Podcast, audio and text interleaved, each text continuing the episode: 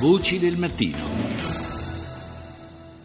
Sono le 6.40 minuti e 5 secondi. Buongiorno di nuovo da Paolo Salerno per questa seconda parte di Voci del Mattino. Nei giorni scorsi il governatore della regione Puglia, Michele Emiliano, ha presentato un nuovo studio epidemiologico che evidenzia un'impennata dei casi di tumore, di infarto e di altre patologie nelle zone più vicine all'impianto siderurgico Ilva di Taranto. Colpisce soprattutto la percentuale anomala e molto elevata di bambini costretti a ricorrere a cure ospedaliere e si tratta di un problema ormai radicato. Quattro anni fa una mamma, Maria Delia Picuno, si è trovata a dover combattere il cancro che aveva improvvisamente colpito il figlio quindicenne. Leo Luca è sopravvissuto e continua con coraggio, ora a 19 anni, la sua lotta contro il male. Al microfono della nostra Rita Pedizzi, la signora Picuno ha raccontato questa dolorosa, dolorosa esperienza.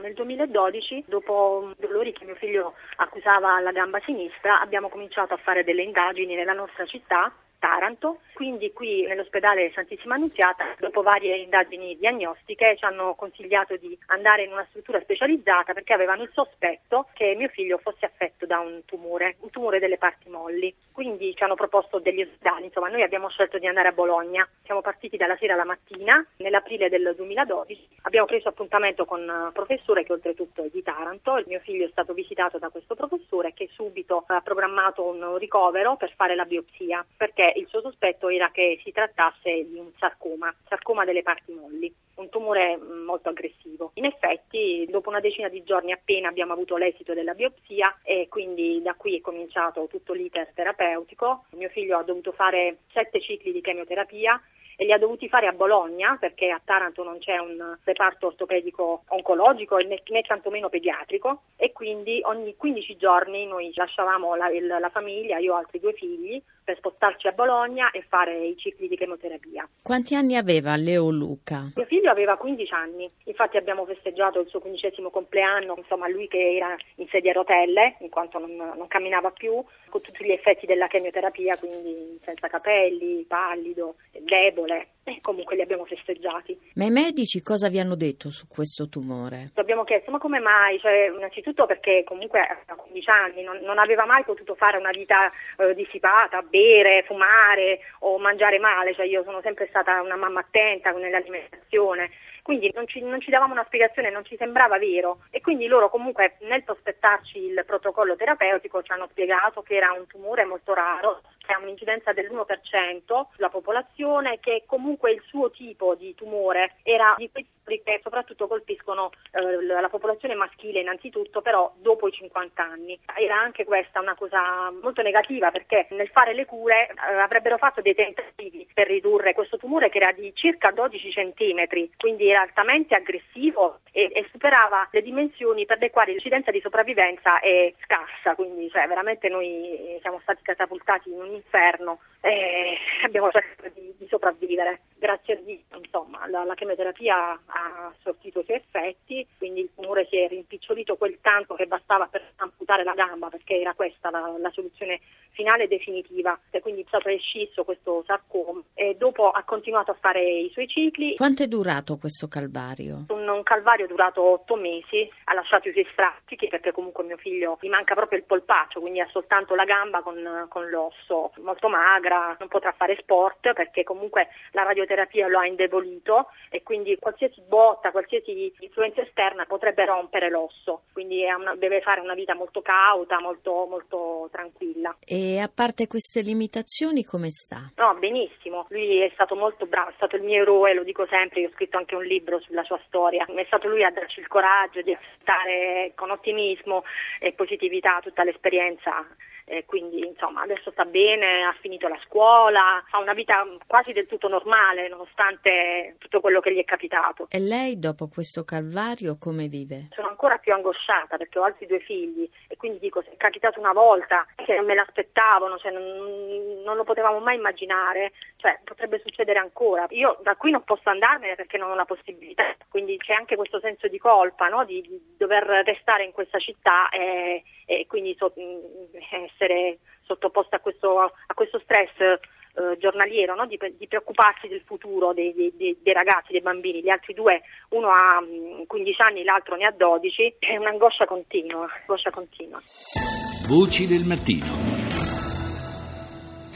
Do il buongiorno al sindaco di Taranto, Ipazio Stefano. Buongiorno sindaco. Bu- buongiorno a lei e a tutti gli ascoltatori. Ha ascoltato, immagino, insieme a noi eh, questa, questo racconto di, sì, di una... Purtroppo, purtroppo, sì, purtroppo sì, questa sofferenza immane perché quando c'è un tumore la situazione è devastante, non solo, come, come ha detto la mamma, non solo per la persona, in questo caso il ragazzo, ma per tutta la famiglia.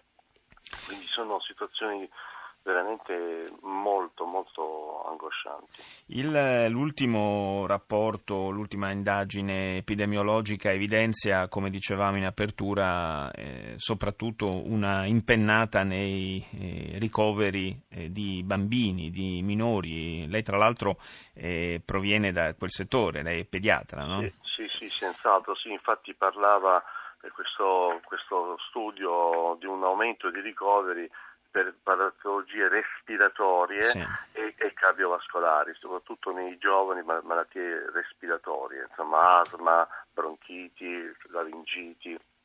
Questo è il dato che è stato pubblicato.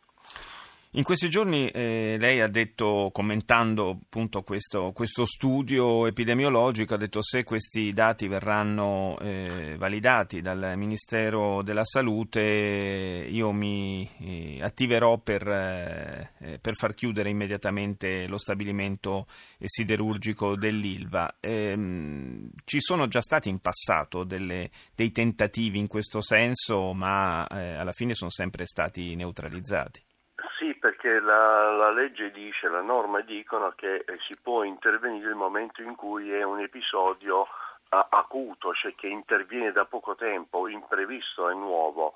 Eh, la, l'ordinanza per motivi urgenti e contingenti.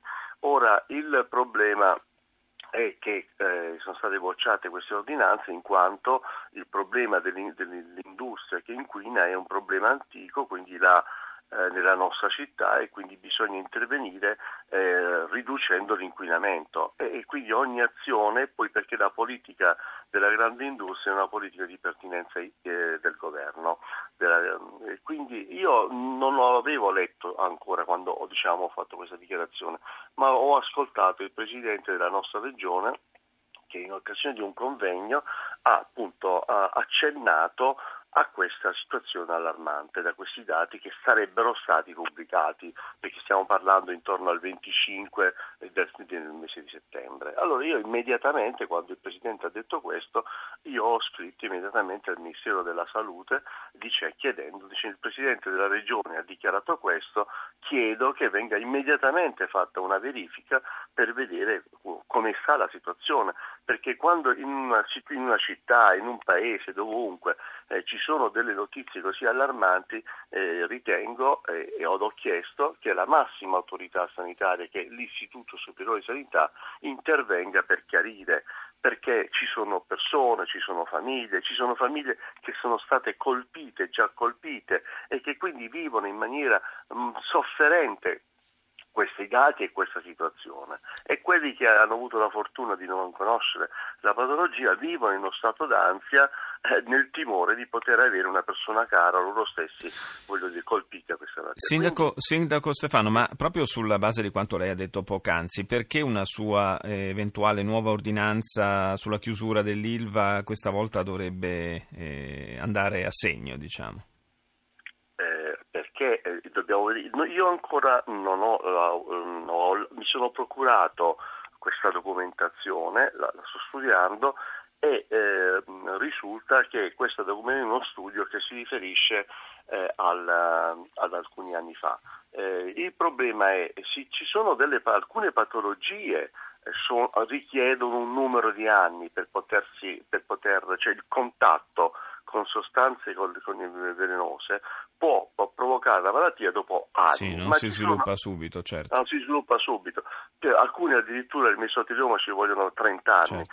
E però altre patologie eh, possono essere, da, da, quello che dice lo studio, possono avere un effetto immediato, perché parlano di una connessione causa-effetto, c'è un picco di, per esempio, di PM10 alto e c'è un aumento del ricovero delle persone in ospedale. Ora, se questo dovesse corrispondere, perché ripeto lo studio, la verifica la deve fare l'Istituto Superiore questo potrebbe essere un aggancio alla norma a dire allora c'è un pericolo, dobbiamo limitarlo. Lei sa che i sindacati eh, non sono per niente favorevoli a un'eventuale chiusura dello stabilimento che eh, oltre a mettere chiaramente in, eh, in discussione il, i posti di lavoro metterebbe anche fortemente in discussione il tentativo di vendita eh, dell'ILVA.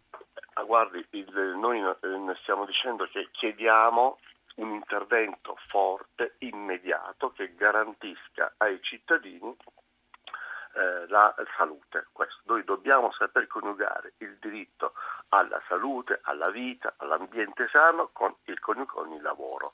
Ora, una, una strategia potrebbe essere quella della riduzione della, della, produzione, in attesa di eh, praticare quelle che sono le norme che in passato l'AIA aveva imposto eh, di rispettare per ridurre l'inquinamento. Quindi, voglio dire, i tecnici ci diranno eh, però noi non possiamo accettare di dire dobbiamo stare male perché ci deve essere una produzione, produzione che possa... i lavori, chiaramente difendiamo il lavoro, nessuno di noi eh, si pensa minimamente di poter fare a meno di migliaia di questi migliaia di posti di lavoro, però chiediamo che ci sia un intervento eh, rapido, decisivo, che garantisca eh, e faccia vivere eh, tutta la popolazione della provincia di Taranto e anche oltre eh, serenamente perché non si può vivere con questa spada di Damocle sulla testa.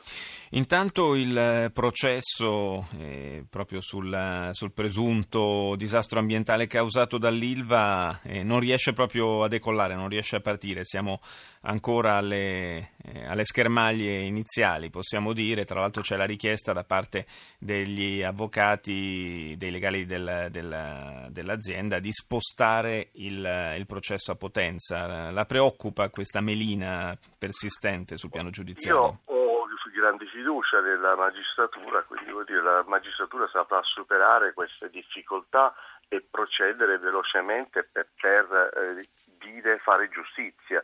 Le persone che sono innocenti devono essere dichiarate innocenti, le persone che sono colpevoli devono essere dichiarate colpevoli. Io ho fiducia perché ci sono tanti magistrati, ci sono tanti avvocati che tentano eh, diciamo, nel diritto di, diciamo, di rallentare o di avere altre mh, mm, eh, garanzie e ci sono altrettanti magistrati che lavorano perché la giustizia abbia il suo corso. Grazie al sindaco di Taranto, Ipazio Stefano, grazie di essere stato con noi.